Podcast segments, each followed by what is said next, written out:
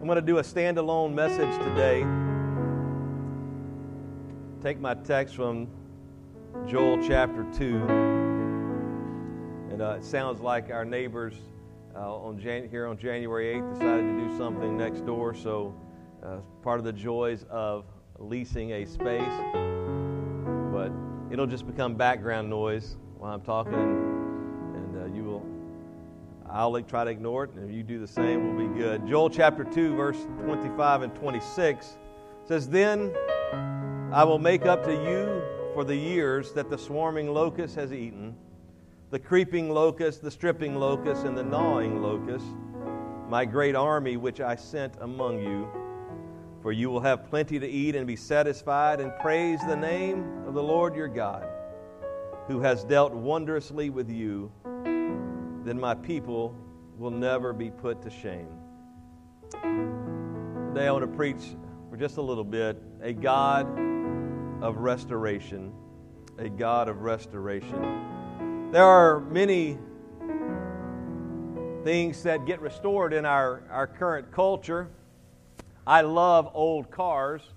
Um, I, if I had my choice of old vehicle, I probably would pick a 1972 Chevy pickup because from my childhood, I was born in 1972. My dad had one of those, that model style when I was a kid. And, and so I've always liked that. But in order to get one that looks good, you got to pay a lot of money.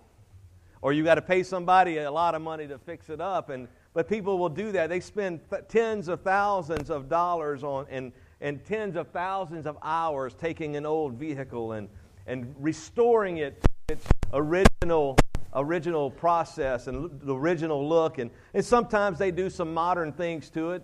Sometimes they take it all the way back. And if you have one of those you have an investment that will continue to uh, escalate in price. Well i don't have the money or the time and some people they get into restoring furniture. Anybody restore furniture here? You like old antique furniture? I don't mind antique furniture but i don't want to restore it I'm not gonna I'm not gonna strip it down and I'm not gonna sand it down and I'm not gonna refinish it. If you have an antique that looks good, then we may take it. But other than that, but people spend hours and lots of effort, and some people they restore old houses. And I at a Bible college that had buildings from the 1940s. I hate old things there. When if it comes to a structure, plaster and water leaks and the plaster just crumbling, I was like, that's not my cup of tea. The older I get, though, I've been thinking about hair restoration. I'm sure I'll never spend the money, but I, I, need a little, a little restoring of the hair that is so quickly departing from me. And from some of you, it's, it's more quickly departed from you, but it, uh, some people look good with no hair. If I ever lose all of my hair, I, I a toupee. I, just, I don't know. I'm not sure Uh, I, mean, I look bad enough as it is now. and Without hair, it can only be worse. Nobody gives me an amen for that, please. But there is a restoration desire that people have as they, they seek to restore something old, whether because they, they like the way it looks or because it will elevate in value, because it will get better in value. We are a church that believes in what's called the restoration impulse, where we are not seeking to reform the church and we're not seeking to just make things a little better. We're not seeking to we're not seeking to just uh, fix a few problems here and there, but we are seeking to restore and to be a first century church, to be like the church in the teaching and practices and doctrines of the first century church, the apostolic church, the book of Acts church. And so we do certain things. I mentioned earlier the laying on of hands for those who are sick or laying on of hands for other needs. That's a first century practice. And so we go and we do those things. The preaching of the word or worship or the, the baptism of the Spirit and things that I'll mention here later, but it's part of that restoration impulse to be a first century church, to restore the church back to its origins. Not just to take what we have now and tweak it a little bit and call that good. Our text tells us today that God will make up or restore the years that were destroyed Other versions, not the New American Standard that I put up there today, but other versions would say instead of make up, that he would restore the years. And to restore the years really means to make up. He's going to, the years that they didn't have, all of the, the agriculture that they needed, he was going to restore this. This gives a glimpse for us into the heart of God, and, and it illustrates what we can expect from God in our lives today. That He is a God who desires to restore, a God who desires to bring back from what is messed up and to bring it back to a state of restoration or a state of being restored. Joel here reminds us of God's restoration impulse. God tells Joel, in fact, to remind the people, to bring to remembrance that this situation that was going on in their lives that he's speaking of, it was in fact his judgment. They had sinned against God, and God had sent this army of locusts into their land to destroy everything. And, and he walks down these four different kind of locusts. Locusts are bad enough. If you've ever heard of a locust swarm or seen that take place, it's not a it's, it can be a terrifying sight. But here, God has spoken and has sent four different types of locusts. He sent a swarming group of locusts, and they came in, and by swarming, they're everywhere, but they're, they're making their way more quickly through an area, eating everything that they can find. And then, after the swarming locusts are gone, the creeping locusts come in and they take more time and they eat more of the vegetation and more of the green things. And then the stripping locusts and then the, the gnawing locust. It just gets worse and worse until there is nothing left. And God has declared that this was his army that he has sent to Israel because of their disobedience. The previous verses to our text describes them as leaving the land looking as though it had been burned with fire. If you've ever seen a land or an area that's been burnt over, it's black, it's desolate, there's nothing growing. Just to the west of us in the Flint Hills, they, they burn the land every year to keep the trees from growing and to, to produce new and fresh grass. The Indians, they say, have been doing that for hundreds of years to keep the, the trees out so the buffalo would have grass and the buffalo would come back every year as part of their culture and part of their, their uh, way of life and their primary source of food and using the buffalo hides for all manner of things to help their lives to be better. So they've done that for a long time. If you, if you ever drive through there when they're burning it, the places that are burned are just black and there's nothing growing. It's all been wiped out. And Joel says that the land looked like that. It's like it's been burned with fire. And these are, these are unusual locusts. They, their head resembles that of a horse. I mean, this is this is a major thing. And he says that the sound of them coming through was like that of a cavalry or, or as a crackling fire, loud noise as they've come through and they've wiped out the land. The stench, it said, of the dead locust swarm was overwhelming. The land is left desolate. And in an agrarian society where they grow their own food, they're not running to the supermarket. It's as devastating. Their crops are gone. The land is burnt over. The people can't eat. Without pasture, the animals die. But once again, even though God is the one who has sent this great army, he doesn't leave it like that, but he says, I'm going to make up for those years. That there, there's going to be a time when, when even though I've wiped this out, I'm going to restore to you everything that you missed out on. He is a God of restoration.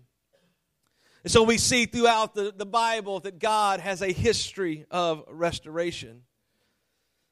In Deuteronomy 29 and 30, God tells Moses that at any time when the people sin and at any time when there, there is judgment that comes, that I will make it up to them. I will restore them if they repent. That I will, I will come back in and I will restore all of the things that have been taken from them. It is the pattern of the book of Judges that God would send his people into captivity for serving pagans, pagan idols, and being into idolatry, and for 30 or 40 or 60 or 70 years, he would send them into captivity, but a new generation would come up and they would begin to seek the face of God and they would turn from idols and they would begin to follow after him and he'd raise up a judge who would come and then bring them out of captivity. And for 30 or 40 years, that generation would serve him, and then they would do it all over again as, as new people came on the scene and they would turn from God and they would serve idols and he would send judgment. But then they would repent, just like what he had said to Moses when they repent, I'm going to bring them back, I'm going to restore them, I'm going to remove my judgment from them. Nehemiah, when he's getting ready to go back and build the walls of Jerusalem, once again, the walls of Jerusalem are torn down because Judah has been sinning and God has sent Nebuchadnezzar and the Babylonians in to, to wipe out the land. And God has had them in captivity for some 70 years. And Nehemiah comes on the scene and he says, God, remember what you said to Moses. Remember that you told us that if bad things are happening and if your bad things are going on in our lives, and even if you're the one who sends them, that when we turn back to you, you will restore us. You are a God who restores. And, and all that's great about what God did for Israel. That's wonderful. But what about us? Well, he, we have a history of God restoring his people even before time. Before we have seen this demonstrated, the Bible says that Jesus was the lamb slain from the foundation of the earth. From the foundation of the world, God already had a plan in mind. Before He created everybody, He knew there was going to be sin, and He knew they were going to fall short of His glory, and He knew He was going to need to restore them. And He had the plan that before anything else, Jesus, the Lamb, slain from the foundation of the world, and when the fullness of time was come, as Paul would write in Galatians, God sent forth his son, made of a woman, made under the law, and he came to redeem us. And Jesus when he lived a perfect sinless life and he went to the cross. Died the death that you and I should die, was buried in a tomb, and on the third day he arose so that you and I could also partake of that, that we could die to self and we could be buried with him in baptism and we could arise to walk in newness of life. He is a God of restoration. And all of us have needed restoration, and all of us will need it again. We have this need of restoration because for some of us it is just a lack of relationship. There are those who they they weren't born around church, they weren't born into a Christian home, a Christian family. Some, if you can believe this, and if you've been raised around people who know Jesus, but there are people in our world who have never heard the name of Jesus. There are people here in our nation who have never heard the name of Jesus. They don't have a relationship with them. They've never heard of him. They, they can't know him. And they need to know him. They need to be restored. They need to be brought back into the relationship that God has planned for them and designed for them. And I'm going to hurry. For some of us, we have a need of restoration just because of a, a lack of faithfulness. That we weren't doing the things that we knew God wanted. We weren't working on our relationship. We weren't showing up for church like we needed to. We weren't spending time daily in the Word of God. We weren't spending time with God in prayer. And we need to be restored, not because we're lost, but just because we're not what we want to be or what He has called us to be or what we need to be. And, and then for some, it's we need to be restored because just sin in our lives, we fail God. And it's not that we just weren't praying, but we just turned from Him and we're, we're living in sin. And I don't have time to go in the, the limited time I have left, but Luke 15, the story of the prodigal son wants his inheritance and he leaves his father and he goes off and he squanders all of his inheritance and he's living in, in a Gentile area. He's living in a pagan area because he's in the pig pen. He says, Even the servants have it better in my father's house than this. And Jesus tells this story. It's not a story of judgment, it's a story of redemption and it's a story of restoration. And the father is standing there and he's watching for him and he sees him a long way off. Oh, that's my son. And the father runs to him and he, he gathers him in his arms and he cleans him up and he puts on the robe and he throws a, a feast. God is a God of restoration. And if you're in a situation where you're not where you need to be with God, God wants to restore you today. But there is a process of restoration. And I would tell you this that all restoration begins with repentance. All restoration begins with us turning from whatever it is that we're doing or whatever is going wrong in our life, and it, it begins with that repentance and turning toward God. Even in Joel chapter 2, God calls them to repent before he promises his restoration. Joel 2 12 and 13. Yet even now declares the Lord, return to me with all your heart, and with fasting weeping and mourning, and rend your heart and not your garments. Now return to the Lord your God, for he is gracious and compassionate, slow to anger, abounding in loving kindness, and relenting of evil. Turn to me with all your heart. And he, he, he uses this phrase here that's important when he says, Don't just tear your garments. It was part of the culture when things are going bad, and a sign of mourning is to get in sackcloth and ashes or to tear your garments. He's like, that, that doesn't do anything. I don't want you to tear your garments, I want you to rend your heart. To open your heart and say, I, I, whatever I've been doing or whatever I, I shouldn't have been doing or whatever I wasn't doing that I should be doing, rend your heart. Don't put on a show, but rend your heart and change and turn toward me, and I will restore. He said, I will make up for the years of the judgment that came. Repentance is always the beginning, and for some, it's a need to experience the new birth for the first time, which follows that repentance. For others, it's you've experienced the new birth, but it's what is often used in Pentecost. We just need to pray through which means to have that same kind of experience that you had before, to have it again, where you're recommitting yourself to Jesus Christ and recommitting to following Him faithfully. To live intentionally, to spend daily time with God and His Word. At minimum, doing the Bible reading plan that I talked about earlier. Or to use the phrase that Jesus said of Himself, we need to be about the Father's business living on mission for Him. There are blessings that come with restoration. I'm going to do these real quick and then I'm going to jump into what I've set all of this up, a story to tell you. One of the blessings is this is when, th- when you're restored and you're, you're back in that fully committed relationship with Him, your past stays in the rearview mirror. That you don't have to relive the problems of the past and you don't have to face them again and you don't have to look in the rearview mirror and go, man, it's gaining on me. It's pulling me back. No, but it's going to stay back there when you live a life of restoration. When he, he brings you to that point of being restored, everything from your past stays in the rearview mirror.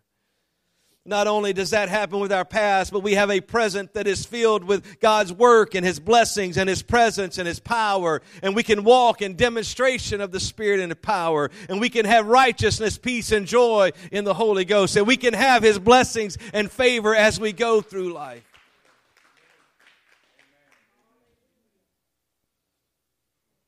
But greater than all of that is that we have a future that is an eternity with Jesus when He restores us into the relationship that He's designed for us to be in. They have a future home living with Jesus Christ. Aren't you thankful that He is a God of restoration? He is a God who restores. He has a history of restoration, and we have a need for restoration. There is a process and there are blessings for the restored. I was, if you haven't been around Pentecost, this will be a little maybe unique for you, but my dad was a preacher.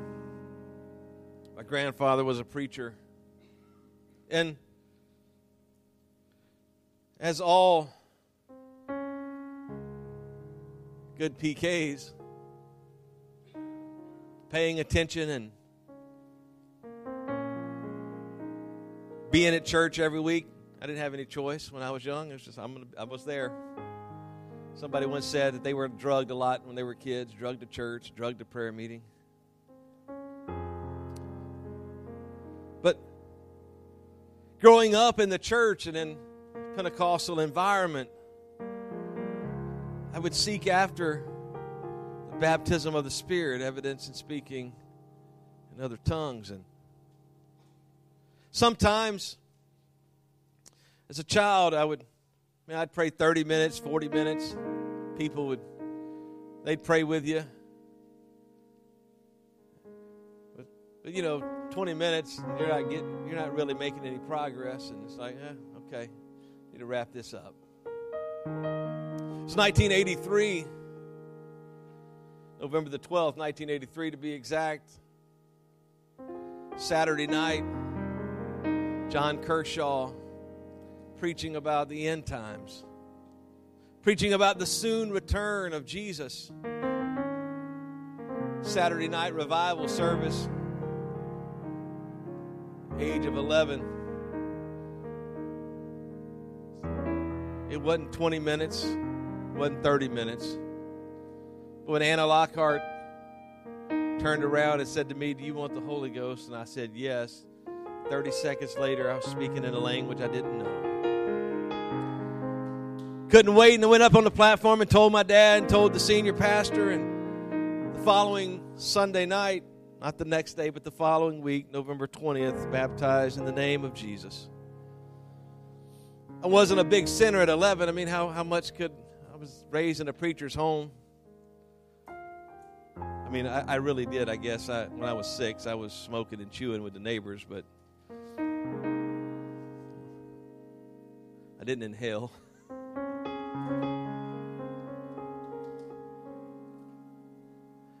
But they had this wonderful salvation experience and born again experience. Four years later, not quite four years later, but I was 15. I was at a youth camp in June of 1987. And man, we had this great service. And at the end of service, we had an altar call and we were praying. And we went from that altar call back to the dorm. And friend of mine, the son of Anna Lockhart, who had prayed for me, Stephen Lockhart, he's crying in the dorm. In this particular dorm, it was a big, a big square bed, bunk beds all around the outside wall, a big middle area where the showers and everything was, and bunk beds lined around those. And we were in the corner where we could be isolated and stir up as much trouble as possible as youth camp. And Stephen was, was crying. I, I thought it was because of the service we had. And what had happened was his girlfriend for the week had broken up with him. But I looked at him and I said, Stephen, you have the Holy Ghost. He's like, No. I said, Do you want it? He said, Yes. I laid hands on him. He began to speak in tongues. I'm 15 at the time, and this has never happened before in this way. It never happened since. But starting in that corner, I just started walking around the dorm. And I could just look at people and, and I just would know. That gift of the Spirit we talked about today, and I just looked at them and I knew they needed the Holy Ghost. And by, by the time I got back all the way around, 14 people had received the baptism of the Spirit, speaking in other tongues.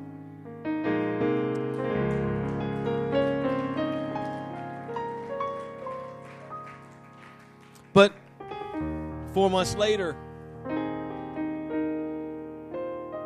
got my driver's license in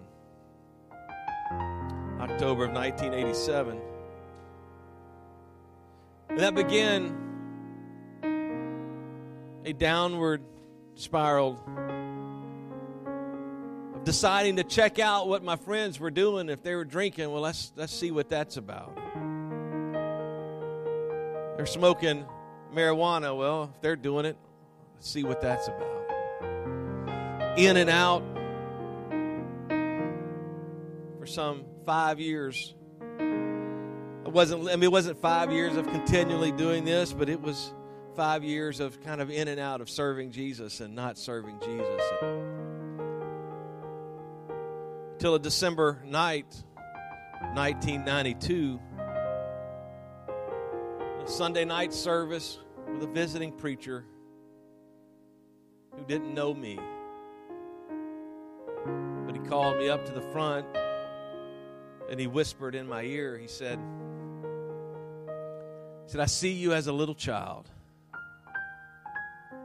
dreaming of all the things you were going to do for God.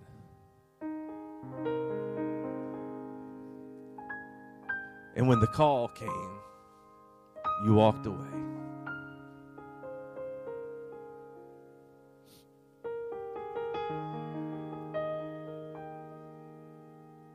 And what had taken place at least at 11 and maybe before was I knew God was calling me to preach the gospel. And that great experience at youth camp in June of 1987, confirmation of what God wanted to do. But there were other things to check out and other things to do and to be afraid of following His leading. So from that moment, I decided to give everything to Him. April of 1993, just before I turned 21, I preached my first message. July of 1993, Crystal finally agreed to go out with me. Second best thing ever happened in my life.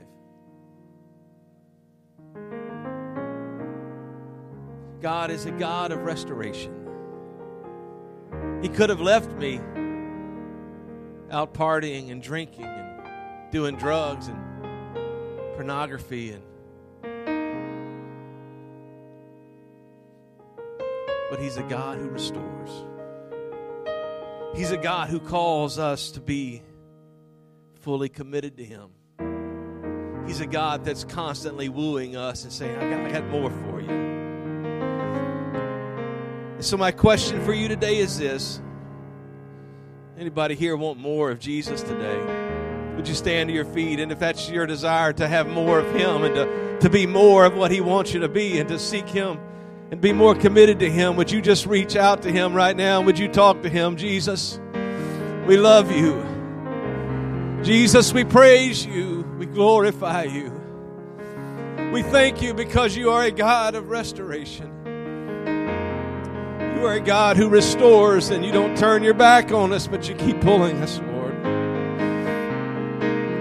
And as a sign of surrender, would you make a, would you just step out of your seat, whether it's to the aisle or to the front, and would you just surrender completely to Him right now? Jesus, we love you. We adore you. I'm going to take a step of faith right now. God, I want to be everything you've called me to be.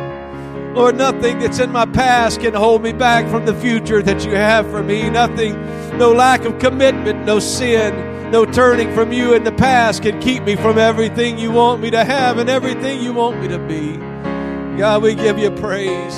We give you praise. We give you praise. God, we worship you. We thank you for who you are.